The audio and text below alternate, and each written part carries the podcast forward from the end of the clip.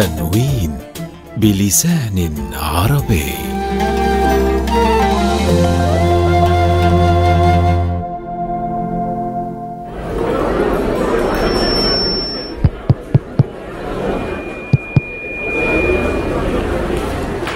السادة الحضور أهلا بكم في لقائنا الفريد مع المفكر والفيلسوف الدكتور عبد الوهاب المسيري والذي سيحدثنا في هذه الفرصة الثمينة عن مقتطفات من سيرته الغنية التي خطها في كتابه المميز رحلة الفكرية.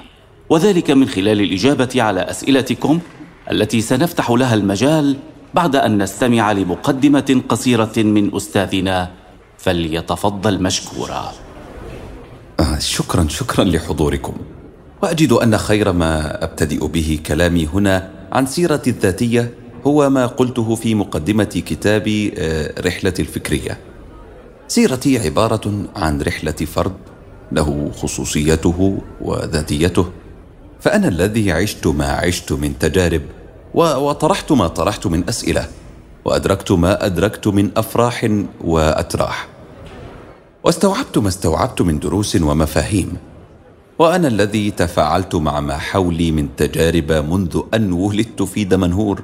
ونشأت فيها إلى أن انتقلت إلى الإسكندرية ومنها إلى نيويورك ثم أخيرا إلى القاهرة حيث استقر بي المقام.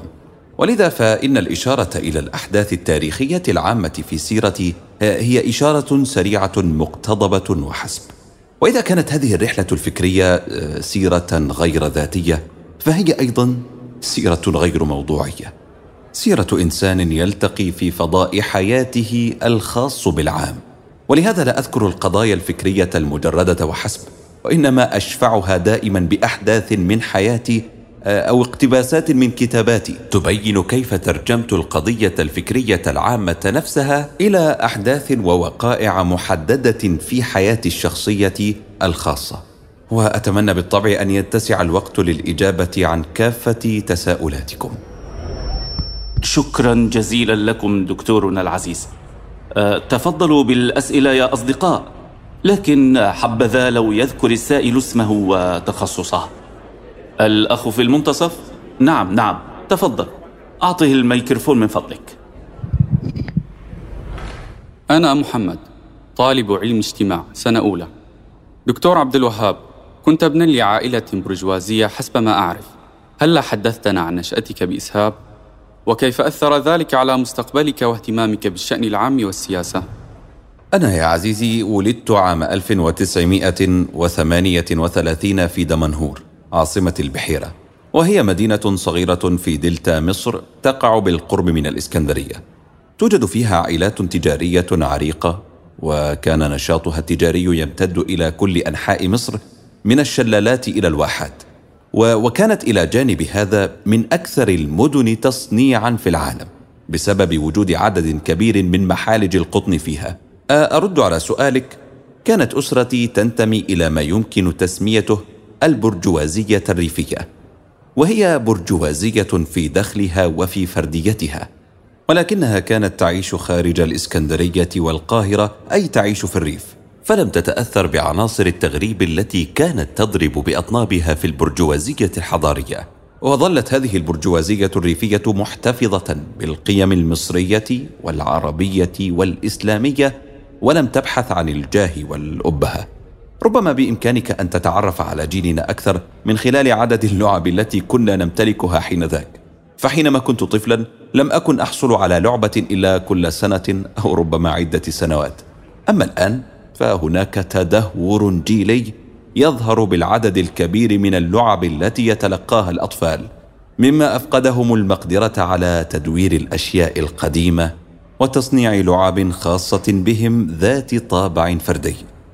وبصراحة أرى أن وضع حفيدي تدهور تماما حيث أنه وقع ضحية الجريمة المنظمة التي تسمى أعياد الميلاد وهي أهم الطقوس العلمانية في مجتمعنا. فإذا كان عدد زملائه في الفصل عشرين فهذا يعني أنه سيحضر عشرين عيد ميلاد ويحضر عشرين لعبة لزملائه وهم بدورهم يفعلون الشيء نفسه. وفي يوم عيد ميلاده يصله عدد مخيف من اللعب يغرق فيها تماما. ذاك بالنسبة لطفولتي ونشأتي. أما بالنسبة لاهتمامي بالشأن العام فكنت أنتمي إلى جيل كان ينضج سياسيا بسرعة مقارنة بأجيال هذه الأيام. فقد كانت لي مواقف سياسية وأنا ما زلت بعد في السابعة. على سبيل المثال كنا لا نكف عن التفكير في مسألة الحرب ضد الإنجليز وتحرير مصر. وقد اشتركت بحماسة بالغة في مظاهرات الطلبة ضد الملك فاروق في أوائل الخمسينيات. وحينما بدأت مقاطعة البضائع الإنجليزية سارعت إلى المشاركة فيها. فقد كنت قبيل ذلك الوقت قد بدأت بممارسة هواية جمع الطوابع فكنت أشتري مشمعا لاصقا للجراح من الصيدلية وألصق به الطوابع. الأمر الذي دمر كل مجموعتي في نهاية المطاف بسبب جهلي. وكان هذا المشمع مصنوعا في إنجلترا فذهبت إلى الصيدلية لإرجاعه وحينما سألني الصيدلي الدكتور رفلا على ما أتذكر عن السبب أخبرته أنه مصنوع في إنجلترا. ففرح كثيرا من موقفي هذا وقرر إعطاءه هدية لي. فرفضت وأخبرته أن المقاطعة لا تتجزأ. شكرا دكتور. السؤال الثاني. تفضل. نعم تفضل. الأخ صاحب القبعة. اسمي عدنان طالب هندسة مدنية. في البداية أود أن أشكركم دكتور. وسؤالي يدور حول الفترة التي كان الشباب المصري يعيش فيها تخبطا فكريا نتيجة وجود عدة تيارات فكرية سياسية متصارعة. فلأيها كنت أقرب فكريا؟ وهل انتميت شخصيا لأحد تلك التيارات؟ أه نعم صحيح. هذا سؤال هام عن حالة التقلب الفكري والتي لا تزال تواجه الشباب في كل زمان ومكان. في ذات مرة كنت أقرأ الصحيفة التي يصدرها حزب مصر الفتاة في أوائل الخمسينيات وكان من بين كتابها آنذاك سيد قطب. فانضممت إلى الحزب بضعة أيام وانتقلت بعدها إلى الإخوان المسلمين ثم حينما قامت ثورة يوليو سنة 1952 وجدت أنه من المنطقي أن أنضم إلى الحرس الوطني وهيئة التحرير. فالثورة حسب تصوري حينذاك ألغت الأحزاب مصدر الفساد. وفي منتصف الخمسينيات انضممت إلى الحزب الشيوعي وبقيت فيه حتى عام 1959 العجيب أنني اكتشفت حينذاك أن كثيرا من الشيوعيين في دمنهور كانوا أعضاء في الإخوان المسلمين قبل دخولهم الحزب الشيوعي والعكس بالعكس. وحينما كنت في دمنهور عام 1956 في أثناء العدوان الثلاثي وكنا في قوات الحرس الوطني سمعت إمام أحد المساجد في دمنهور ينشد قصيدة لعبد الوهاب البياتي. واكتشفت أن هذا الإمام كان ملحدا. فيما بدا لي أن تلك المرحلة كانت مرحلة بحث عند الجميع. نأخذ سؤالا من الآنسات. فلتتفضل الأخت هناك. مرحبا دكتور. أنا سلمى طالبة طب بشري. لو تكرمتم أود أن أسأل عن زواجك من الدكتورة هدى وعن إنجابكما لطفلتكما الأولى نور. كيف تصف لنا هذان الحدثان وأثرهما عليك؟ في الحقيقة قصة زواجي من الدكتورة هدى من أهم وأغرب القصص التي مررت بها في حياتي. حينما قابلتها لأول مرة حدث لي ما حدث. آه ذكرتني. كان لابد من أن أتأمل فيه وأفهمه عقليا حتى يمكنني التعامل معه. هكذا كنت أحاكم الأمور. حين ذاك كنت عضوا في الحزب الشيوعي المصري فطلبت النصح من مسؤول الحزب فأخبرني أنها برجوازية والزواج من مثلها يسبب مشكلات كثيرة. أي أن المسؤول عني في الحزب طرح تصورا عقليا أيديولوجيا طبقا للحب والزواج. وهداني وجداني وربما فطرتي السليمة إلى أن أذهب لأمي أطلب منها النصح. فسألتني سؤالا بسيطا للغاية وهو هل يشعر قلبك بالفرح حينما تراها؟ لم أجب عن السؤال. ولكنني أحسست ساعتها أن اثقالا أيديولوجية وتحليلات طبقية مادية سقطت عن وجداني وأن أغلال العقل والقلب بدأت تنفك وقررت الارتباط بالدكتوره هدى. ولعل هذه كانت من أوائل أحداث حياتي التي يهتز فيها النموذج المادي الوظيفي كإطار للرؤية. ولكن داء التأمل يا سلمى لم يتركني لحظة بعد ارتباطي بالدكتوره هدى. إذ بدأت أتساءل إذا كان الحب الرومانتيكي يوجد خارج الزمان ولا يعرف التاريخ أو التدافع فكيف يمكن للمرء أن يتزوج ويدخل الزمان؟ كيف يمكن لمن يحب بهذه الطريقة اللازمانية أن يترك من يحب ويذهب إلى عمله على سبيل المثال؟ ولكني تساءلت أيضا كيف يمكن للإنسان في الوقت ذاته أن يتحمل مثل هذه العواطف المشبوبة بشكل يومي. هل يتحمل جهازه العصبي مثل هذا العبء؟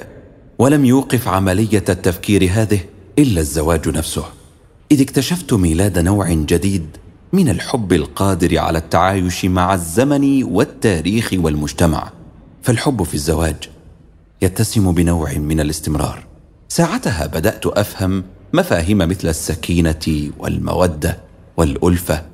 وبدأت أعرف أنها تشكل نوعا من العلاقة العميقة داخل الزمان ولكنها مختلفة عن الحب الرومانتيكي اللازمني.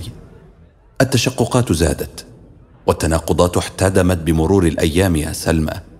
حتى وصلت إلى نقطة تحول فيها التناقض إلى تطاحن وقد حدثت الهزة القوية الثانية حينما رزقني الله ابنة نور. كانت لحظة ولادتها لحظة فارقة في حياتي.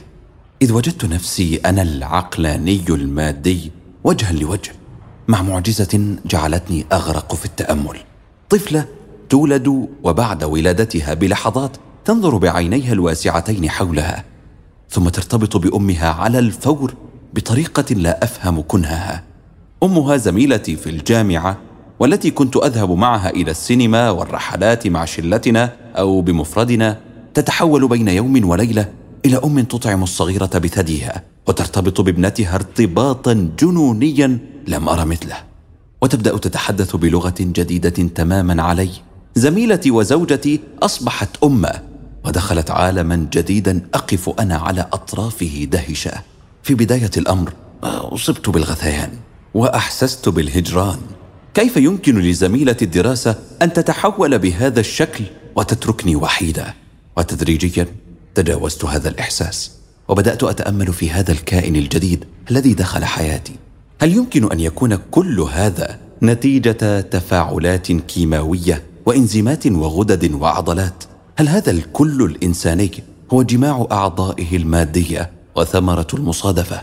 أو أن هناك شيئا ما يجاوز السطح المادي؟ هل الإنسان فعلا جزء من الطبيعة لا يفصله فاصل عنها خاضع لقوانينها وأهوائها كما يقول المنهج المادي الصارم أو أن فيه أسرارا وأغوارا. وبالرغم من شكوك الفلسفية وتصورات المادية لم تعد الصور المادية كافية. فقد أصبحت ظاهرة الإنسان بالنسبة لي ظاهرة غير مادية غير طبيعية معجزة بكل المعايير المعروفة لدي. وهكذا ظهر الإنسان الإنسان. أو الإنسان الرباني فيما بعد. وتوالت الأحداث التي كان من الصعب استيعابها داخل النموذج المادي المهيمن. كل الشكر لكم دكتور. أستطيع أن أرى التاثر واضحا في عيون الحضور دكتورنا الفاضل. تفضل يا عبد السلام تفضل. أنا عبد السلام تخصص صحافه دكتور من المعروف أن لديك علاقات واسعة ومتنوعة حيث أنك ناظرت وناقشت والتقيت العديد من المفكرين والسياسيين والفلاسفة. هلا ذكرت لنا أبرزهم؟ في الواقع نعم. ناظرت العديد من القامات السياسية والفكرية والتقيت بالعديد من الفلاسفة والمؤثرين في الغرب وأمريكا وأيضا في الشرق الأوسط. كان من أبرزهم المفكر العربي الأمريكي إدوارد سعيد الذي كان يدرس في كولومبيا. وكان في حينها على وشك الحصول على درجة الدكتوراه في الأدب الإنجليزي من جامعة هارفارد. التقينا في كولومبيا وتحدثنا عن أمور كثيرة خاصة بالمجتمع العربي وبالحضارة العربية. وكانت تربطني بالرئيس علي عزت بيغوفيتش رئيس البوسنة رابطة فكرية عميقة. فقد قرأت كتابه الإسلام بين الشرق والغرب وأدركت أنني أمام عمل فكري متكامل من الطراز الأول. فهو يقدم تحليلا عميقا للحضارة الغربية. وحين حضر إلى القاهرة عام 1995 عقدت على شرفه حفلا حضره بعض المثقفين المصريين وأجاب على أسئلتهم بطريقة تبين مدى اتساع ثقافته. ولكنه قال إنه ترك الثقافة منذ مدة طويلة لأنه أصبح مشغولا بأمور أخرى سياسية مباشرة مثل توفير السلاح للمجاهدين البوسنيين الذين يحاولون إثبات أن التهام أهل البوسنة ليس بالأمر السهل ولا يمكن أن يتم في عدة أيام كما كان يتصور الصرب وأوروبا من خلفهم والتي كانت على أتم استعداد لأن تقيم مأتما لإحياء ذكرى البوسنيين بعد إبادتهم. وأذكر أنه في تلك اللحظة بكى ومسح الدموع من عينيه واستمر في الحديث مبتسما. وكذلك تأثرت إلى حد كبير بثورة تشومسكي التوليدية. وكنت أتطلع إلى زيارته لمصر. وبالفعل قابلته في القاهرة عام 1994 ولفهم الحوار الذي دار بيني وبينه لا بد من تلخيص فكره اللغوي والفلسفي سماته الأساسية وتناقضاته الكامنة وهو أمر صعب للغاية. تحدثنا عن ظاهرة ما بعد الحداثة في الغرب وعن قضايا الدين والأدب والفن. ويبدو أن الحوار بيني وبينه كان حامي الوطيس. ولذا برغم اتفاقي معه على إجراء حوار يسجل بالفيديو في منزلي وبرغم موافقته المبدئية وبرغم استئجارنا للأجهزة اللازمة وإعدادنا لفريق التصوير رفض تشوميسكي الحضور في اللحظة الأخيرة حرفيا. إذ كان موعدنا هو السابعة وقرر هو عدم الحضور في الساعة السابعة إلا خمس دقائق. عجيب أمر هذه الشخصية دكتور. بصراحة نستغرب كيف لشخصية اعتبارية كهذه أن تفعل شيئا كهذا الأخ في الصف الأخير؟ نعم تفضل تفضل مرحبا دكتور أنا معاذ طالب دراسات عليا في قسم الإدارة من خلال معايشتك للمجتمع الأمريكي أستاذ عبد الوهاب كيف تنظر إليه على وجه الخصوص وإلى الحضارة الغربية عموما وكيف تقيم تجربتهم؟ أرى بأن المجتمع الأمريكي مجتمع تعاقدي يلتزم بما تمليه عليه الدولة والقانون ولا يخرج عن ذلك. وأروي لكم هذه القصة الطريفة عن التعاقد والتي كانت بطلتها أختي التي حضرت من مصر لزيارتي في الولايات المتحدة. كنا نساعد أحد الأصدقاء الأمريكيين في نقل أمتعته من منزل لآخر ونال العطش من أختي فأخبرتها أن تطلب ماء من أحد الجيران.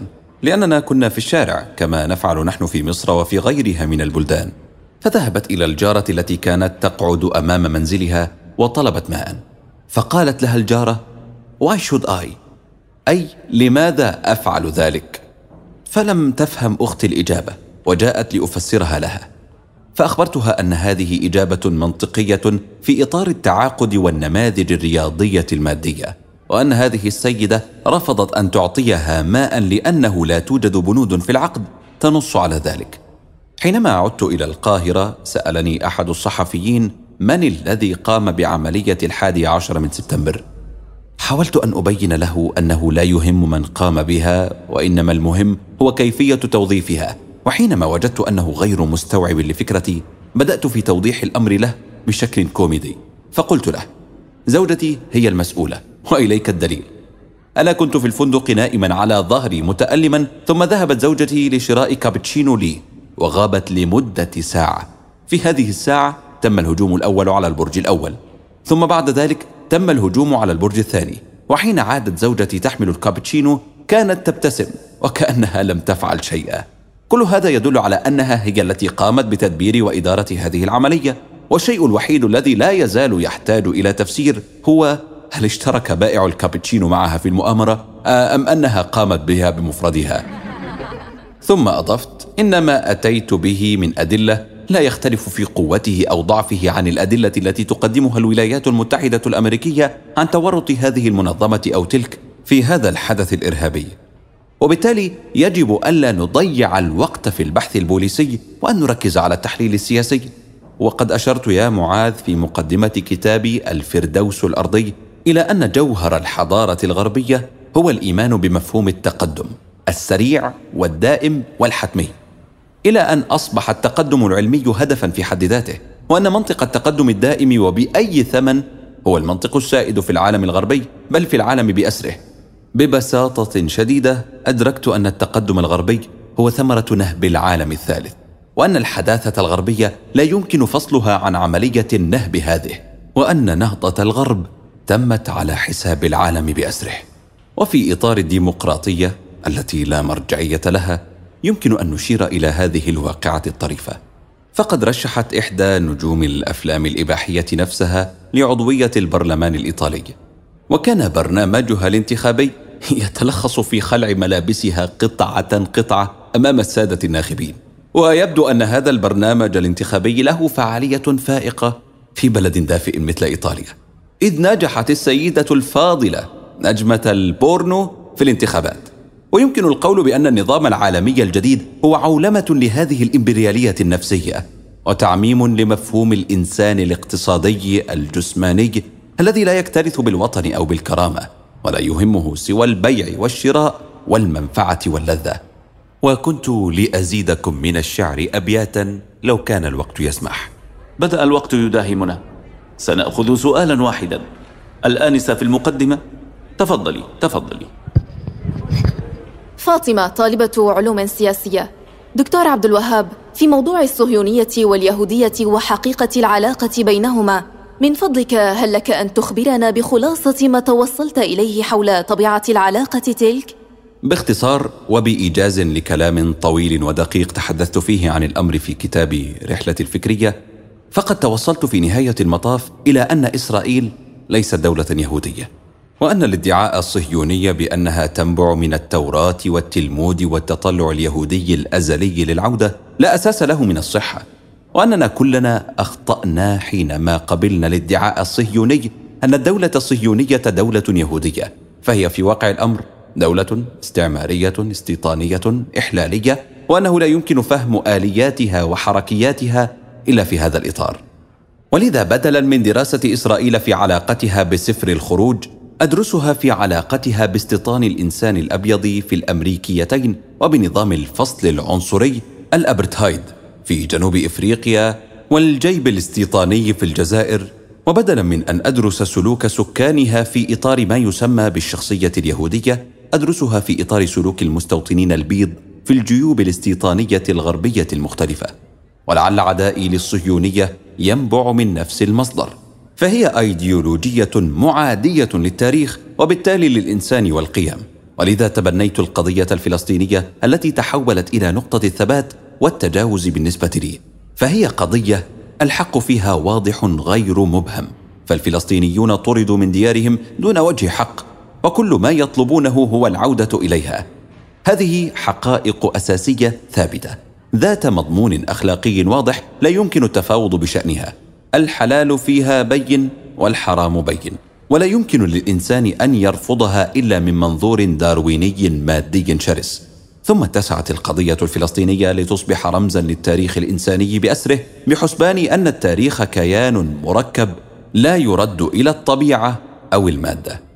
ومن أجل الاستزادة يا فاطمة تحدثت بالتفصيل عن اليهود والصهيونية في الموسوعة التي كتبتها والمؤلفات الأخرى يمكنك الاطلاع عليها. ولعلي أقدم محاضرة أخرى مخصصة لهذا الأمر. نعتذر لكم دكتورنا العزيز لكن يبدو أن الوقت انتهى. لا لا بكل صراحة سعدت جدا بأسئلتكم الفريدة وشكرا لحرصكم على الحضور. ومن كان لديه أسئلة ولم نستطع الإجابة عليها لعلنا في لقاء آخر نجيب عنها بحول الله. اقتبس الحديث الوارد على لسان الشخصية في هذه الحلقة بشكل حرفي فيما تمت إضافة الأسئلة لتتماشى مع سير الحوار الدرامي.